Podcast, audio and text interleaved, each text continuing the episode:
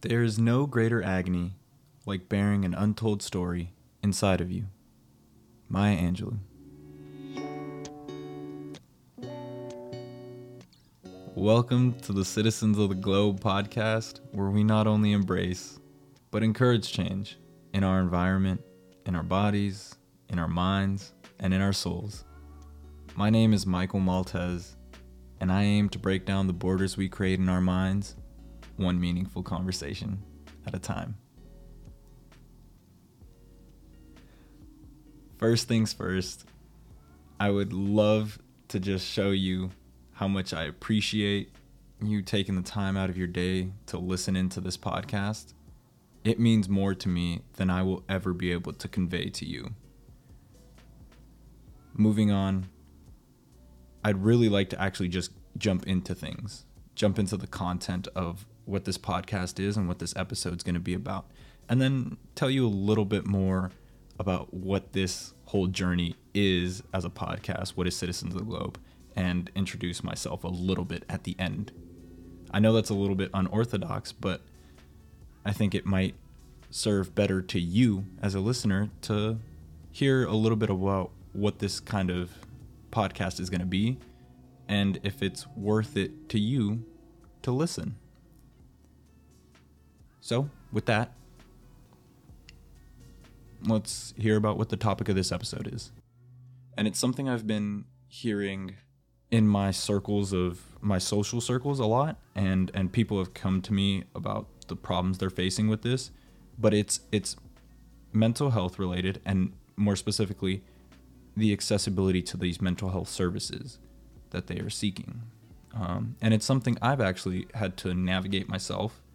And so I think I have a little bit of a knowledge I've gained a little bit of knowledge, I guess, in life, and maybe I can help whoever you are. If you're listening and you're struggling, maybe I can help you navigate a little less painfully the mental health service industry here in America because I don't have the knowledge outside of America, but I soon hope to gain some. All right. I'd like to first talk about the positives that we've seen in society today. Like, I think we've all seen a huge increase over the past few years in the awareness and education of mental health. So, like, what is mental health? What are mental illnesses? How to spot, you know, certain maladaptive behaviors. And I think it's great. People are becoming more self aware. People are learning that they're not okay and learning that it's okay to seek therapy. And that's great. Um, that is uh, that is actually a wonderful thing because it's at the core of all these issues that we're going to talk about today. That's the one thing that needs to keep happening for everything else to fall in line and the earth to become a better place. this increase in education also led to an increase in demand because people were becoming self-aware of their, you know, mental states and that some of them may be not that healthy, their coping mechanisms could be better. They started to seek, you know, therapy, uh, psychiatrists, medication, group therapy, CODA, AA, which is like Codependents Anonymous and Alcoholics Anonymous, those kind of groups. But the demand wasn't being met, meaning this is the problem. Their insurances aren't covering, you know, services and and society as a whole isn't prioritizing mental health. We are just prioritizing what we always do, which is unfortunately labor and profit. But that's a whole separate issue and a, a, topic for another episode that we can dive into. But let's stick to the mental health thing. This this fact that the demand for mental health services in, is increasing is highlighted in a study that I uh, looked up. The CDC found that in just l- the late June of 2020, so a few months deep into the pandemic, some 40% of US adults reported struggling with mental health issues and substance abuse. Personally, I feel like that number is actually an underrepresentation of the whole issue. See, while the education is, is increasing and the awareness is increasing, I don't think that message is hitting a certain population of, well, America and the whole world. And maybe that message is also being misconstrued with other issues and not being received as well as it should. And I think that leaves a lot of people from reporting or being honest with themselves and saying, hey, I am struggling. Which is okay because it's all on everybody's own time. And if you're not struggling, nobody should tell you you are struggling. Well, I guess if you are struggling and people are tell you you are struggling and you don't feel that way, you should at least have the conversation. You shouldn't outright deny. Because as long as the intention is pure of the person who's bringing up their concern, then there's no need to be defensive, if that makes sense. So, yeah. Let's let's move on from that because we know what the issue is now. People need help and they're not getting help. What are the barriers then? Why, why can't people get help? What, what's stopping people from getting the help? There's a lot of them, but the main three that I want to talk about today and bring to your attention, you're probably already thinking of. Um, the first one's financial, meaning I got a car bill to pay, I got insurance to pay, I got utilities, I got my rent, I got my mortgage, I got this, I got that bill. The last thing I have in my budget, I don't even I don't even go to the doctor. So so like I don't I don't get seen regularly for a physical. The last thing I have in my budget is space and money and time for a therapist to sit down and talk. That's it's just not going to happen. Not in today's world. I'm sorry. We just going to keep it pushing. Maybe later I'll deal with it, but not today. I feel like that's that's a very common uh, conversation that happens when you talk about making time and money and resources available to yourself to seek mental health services. It's just not it's not there. So that's the first issue, financial the second issue I'd like to talk about is that there's not enough mental health professionals, period. Meaning, I've, well, people have come to me, and, you know, when we talk about therapy and, and open that conversation, they say, well, Michael, I've, you know, I've hit up a few therapists and, and I just never got an email back, or I never got a call back, or they referred me to another, and then that person didn't answer and so now I'm just like stuck in an endless referral loop of people who aren't taking clients now. And that is a conundrum because you know how much strength it has it takes to even seek the help and then to just be met with a wall of oh, I'm sorry, I can't help you. I am helping so many other people. I think this issue highlights two things. One, that there's a lot of people seeking help right now and two, it takes a really special type of person to become a mental health professional. Because you have to be able to process other people's pains and issues, help them through that, all while maintaining your own life and your own healthy behaviors and boundaries, and not getting consumed with your work because you have to be a stable person for whoever is seeking you for help. So it takes a, a really a really strong person, really grounded person to become a mental health professional. And if you're helping if you're that grounded and you're helping others, right? If it takes that, that, that special type of person who's who's able to put their like issues and and deal with them internally and sometimes externally with their own therapist, that leaves the rest of the population who is seeking you for help and that that's that's growing every day with more education and awareness. So so those this issue is is it's a conundrum. Uh, it's yeah, it baffles me. But hopefully with more education, more people realize that oh wow, hey, you know, I'm a pretty healthy individual just naturally. I I never realized it until I learned, you know, the science and the psychology behind my coping strategies. Fortunately, I learned I learned them on my own. I would really like to help other people learn similar strategies and strategies that work for them. And maybe, you know, that portion of the population becomes more aware of psychology and is able to enter the field and help people who need help adapting to the world and society that we've created. So, issue number one, financial. Issue number two, not enough mental health professionals. What's issue number three? Well, interestingly, like issue number three is just an overall thing, and I think an, an overall idea or concept, and it's it's just a cultural shift. I think we need to, as a society, start becoming more and more okay with saying, "Hey, the things I've been doing are not working." I don't need to sit here and describe the whole DSM 5. There are disordered behaviors that a lot of people exhibit. And they don't need to go through life on that one track road because it's not healthy for them and it's not healthy for everybody else in their life.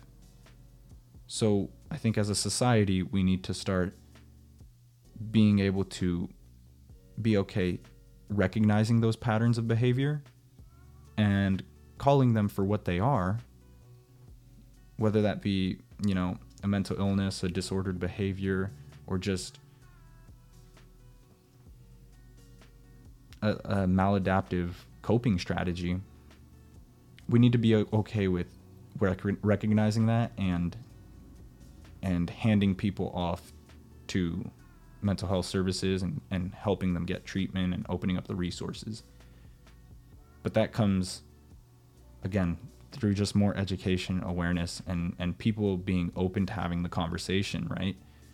Um, it's it's gonna take time, and there's no. Well, there is a rush, right? We need we need to start fixing things, but that cultural shift is gonna take time, no matter what, and it, it's only going to take time. There's nothing we can do to expedite that, other than just keep talking about it and it's just going to take its natural course. And eventually we'll get to a place where people are very receptive to mental health and they're very educated and everybody's talking about, you know, their their daily life and comfortable opening up with, you know, the things they've struggled with. But it, it shouldn't have to be I, I guess today I wish it already wasn't stigmatized, like opening up about, oh yeah, I'm a ther- I go to a therapist, or oh yeah, I struggled with this disorder, or yeah, I'm diagnosed with this. I wish today there wasn't that stigma. But the reality of things is there is a stigma, and the only way to combat that is with conversation and time. And I'm confident, I'm very, very confident that we as a society will start to trend towards more openness and acceptance. Okay. So we've talked about what the problem is and then went into the specifics. I'd like to just take a second here, and it's probably going to be more than a second if I'm being honest, to go through what my mental health journey was because I feel like aside from a aside from the diagnosable like DSM-5 criterion uh, disordered behaviors and mental illnesses, there's a subset of people who kind of lay in this twilight zone where they're not sure if they're okay. They're not sure if they're just needing to suck it up and keep pushing through life. And I would say I I lay in that group. I'm someone who is pretty successful and yet I've always had this feeling that it was never enough no matter what I did. And that feeling eventually caught up to me. So it kind of looked like this, you know. I would as a kid I, I as a kid I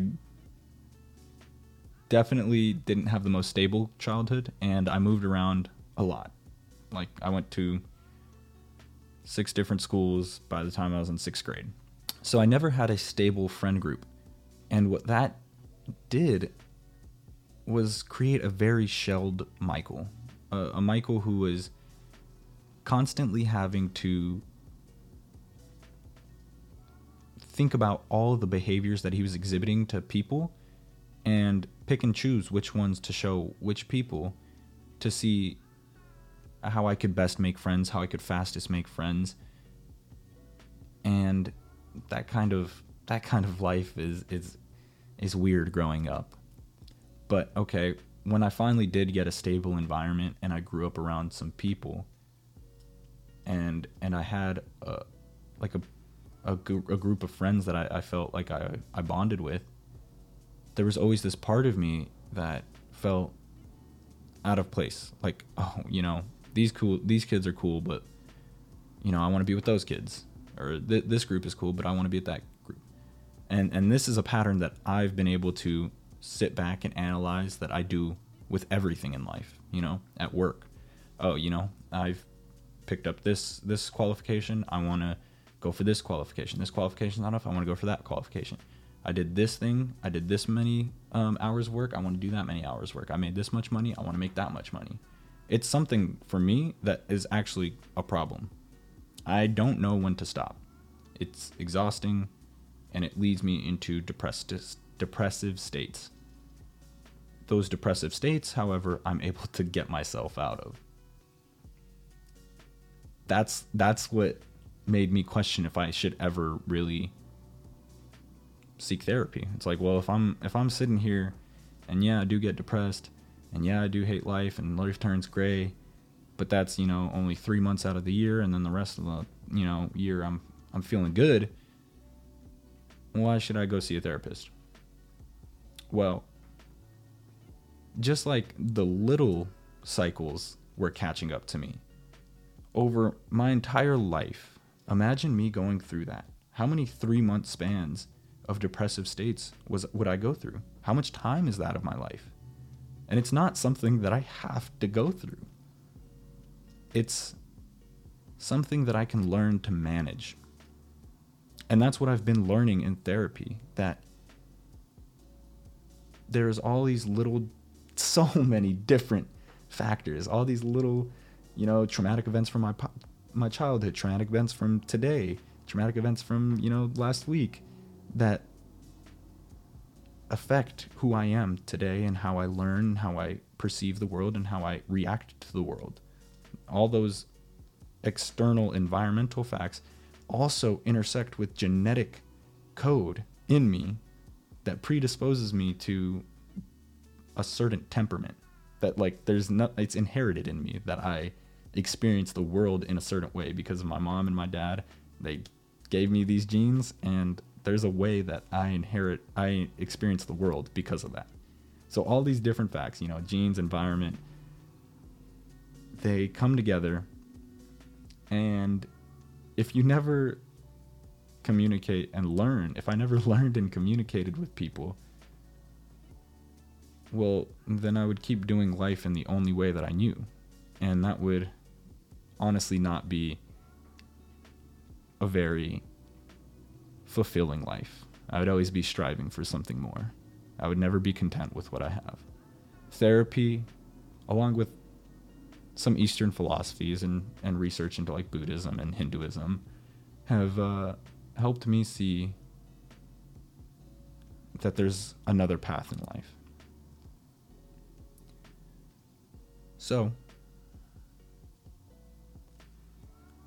I hope if you're in the similar situation as me, and you're not sure if you should seek some mental health services in some capacity, well, take this as your message, as your little divine timing,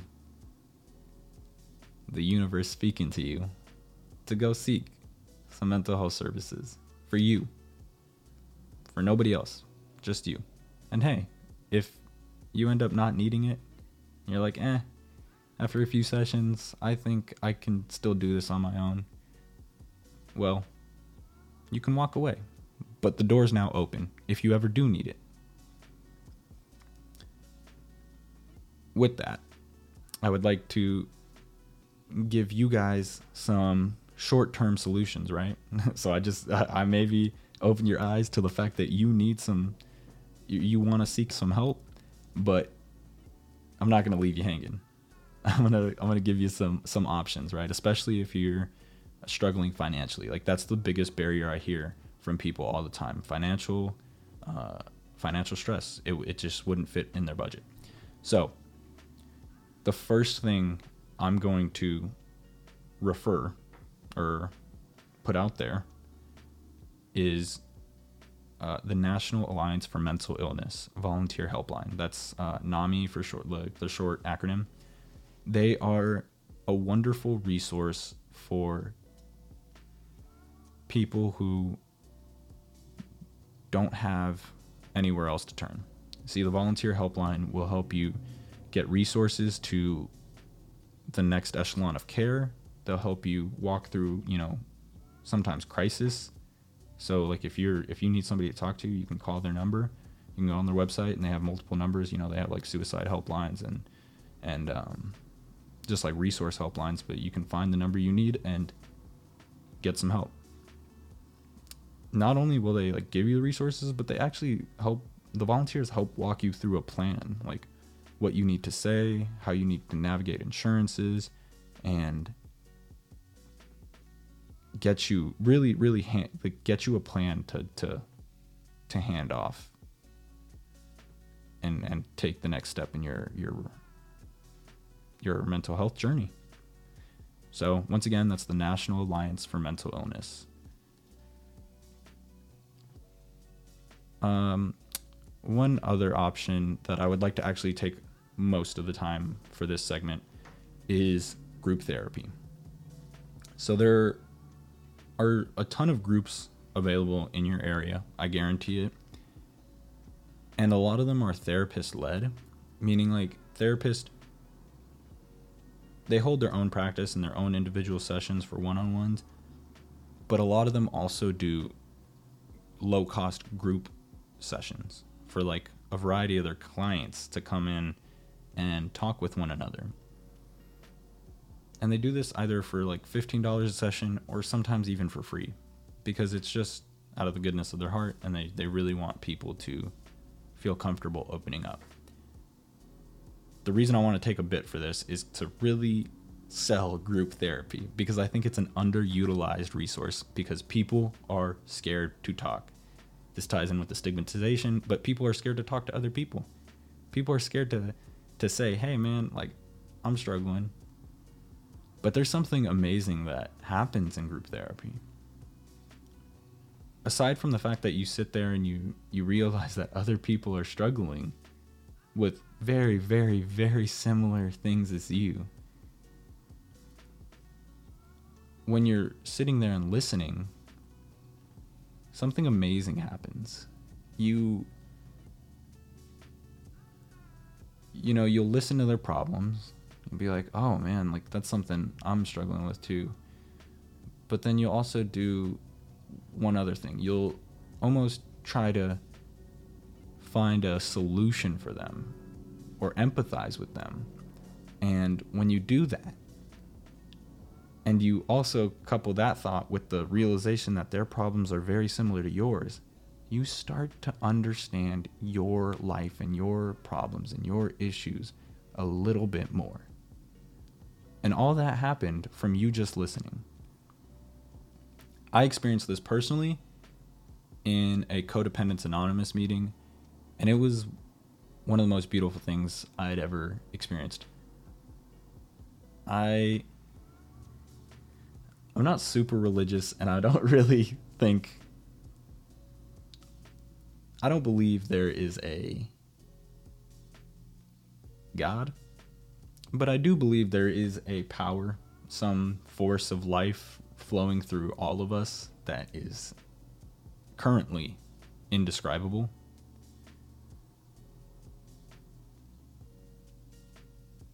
And when I was in that group session in Coda, that I think is the closest I have ever been to that force. It was beautiful.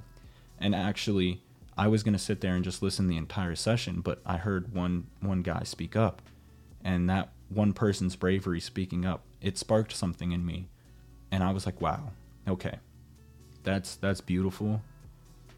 I hope I hope I can just be as brave as him. And, and then I said, you know what? No, I am going to be as brave as him because maybe me being brave will spark something in the next person and, and they can get something they've been holding in off their chest. And that's exactly what happened. I, I spoke up and, you know, it kept going. More and more people kept talking and it was beautiful. And it helped me a ton. So, again, that's group therapy.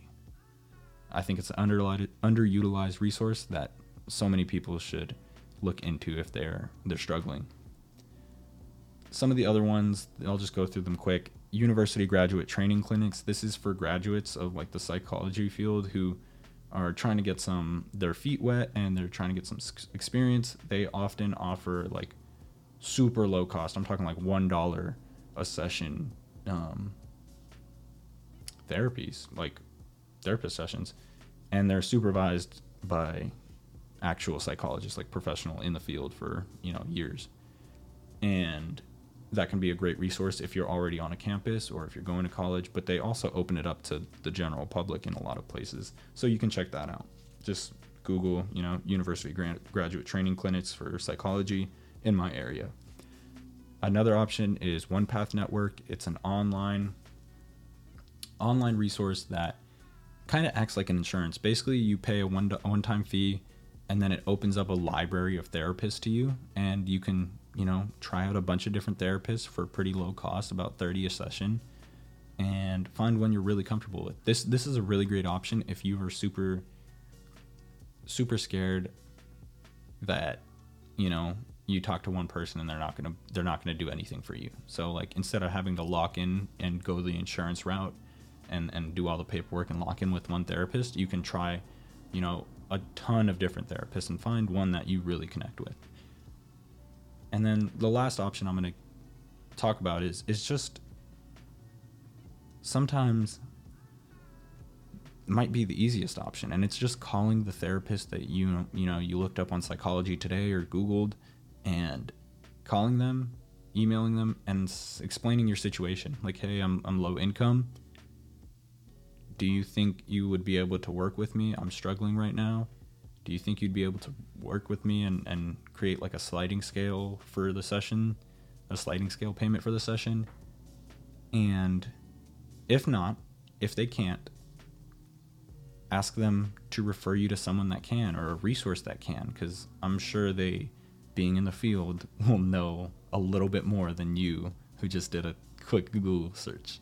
So it could be a great way to just, if they can't do it, if the therapist you, you found can't do it, getting you to somebody who can and, and much quicker than you just call cold calling a bunch of different places and then getting discouraged and then giving up on your your journey.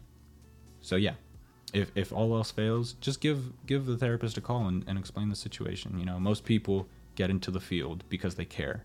They won't leave you hanging. And then before we end the episode today the last thing i wanted to talk about was what the World Health Organization sees the mental health space becoming in the future. And we've slowly been working towards this. Basically, they have a model.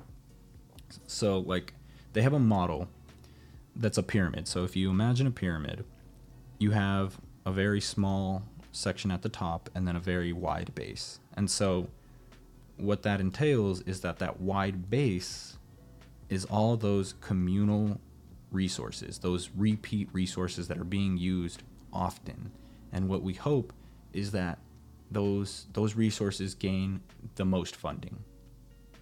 Right? That's that's group therapy, um, Code, Codependents Anonymous, Alcoholics Anonymous, Narcotics Anonymous, all those kind of the those kind of resources. Individual therapists too, like LMFTs, life, family, uh, marriage therapist, um, couples counseling, all those communal resources, they get the the most funding because that's the most widely used. And then as you go up the pyramid and the bases get smaller, those those slices get smaller, you have in the middle maybe inpatient programs and outpatient programs. So these are like crisis um, crisis intervention programs like you you go and stay at the hospital for you know a few days and you really take a mental break.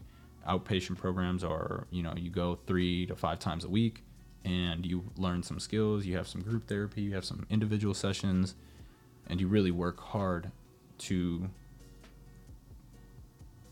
retrain your brain to be healthier and more more useful to you and those around you. You stop being um, a victim of the symptoms and you start taking control of your life. Th- those those programs are great.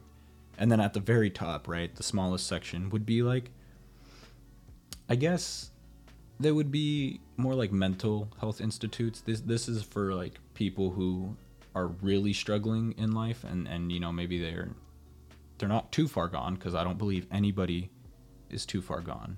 That's a that's a belief I used to hold that nobody would ever that people don't change. And growing up I've learned a lot and I, I know now that people do change and it's never too late for anybody. But sometimes certain individuals need to be separated from the populace for their own safety and for the safety of others. And so that's what that top echelon, that top tier of the pyramid is. Um, so yeah, that's the episode. That's the content. You know, I I talked about what what our problem is here in in America at least with the mental health space and not there there being a huge demand but not enough um, supply of mental health services.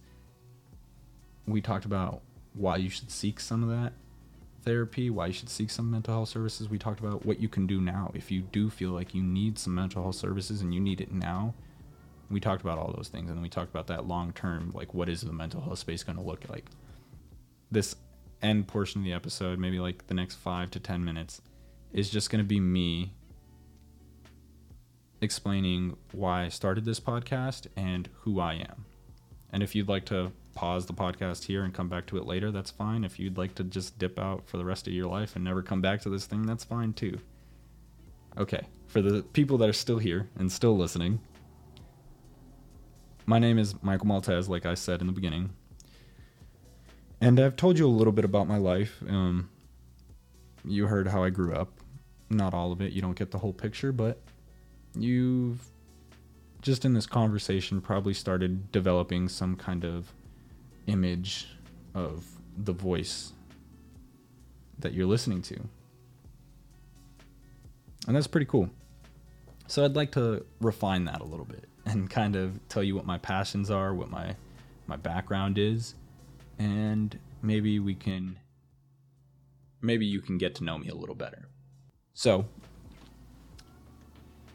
I am 22 years old. I'm a first generation Nicaraguan American. And my passion in life, while I struggled finding that for a minute, I think I've always known, at least since junior year of high school, is psychology and I strayed away from it from a, for a bit. Thought I wasn't going to do it. Got consumed by like the capitalist society and and money, but my life has kind of led me back to psychology, and I'm pursuing, you know, my doctorate in psychology. Um, I just started my school journey, so it's going to be some time, but I'm in no rush because all we got is time. But that's kind of a little bit about me. More importantly, I'd like to talk about what this podcast is. Why did I even start it? So, as I transition into this next phase of my life, a big thing that I am going to accomplish is traveling the world. That's why this thing is called Citizens of the Globe, because I truly do want to meet all the individuals that make up this earth. And I want to talk to them and get to know them and see how their life led them to view the world the particular way that they do. And in that conversation, maybe they can learn a little bit about my life and why I see the world the way I do. And I'd like to extend that conversation to you and you know, through social media and and YouTube and things like that, I'd like to have that conversation with you guys as well. And we can grow. Because that's what in my opinion this this whole life thing is about.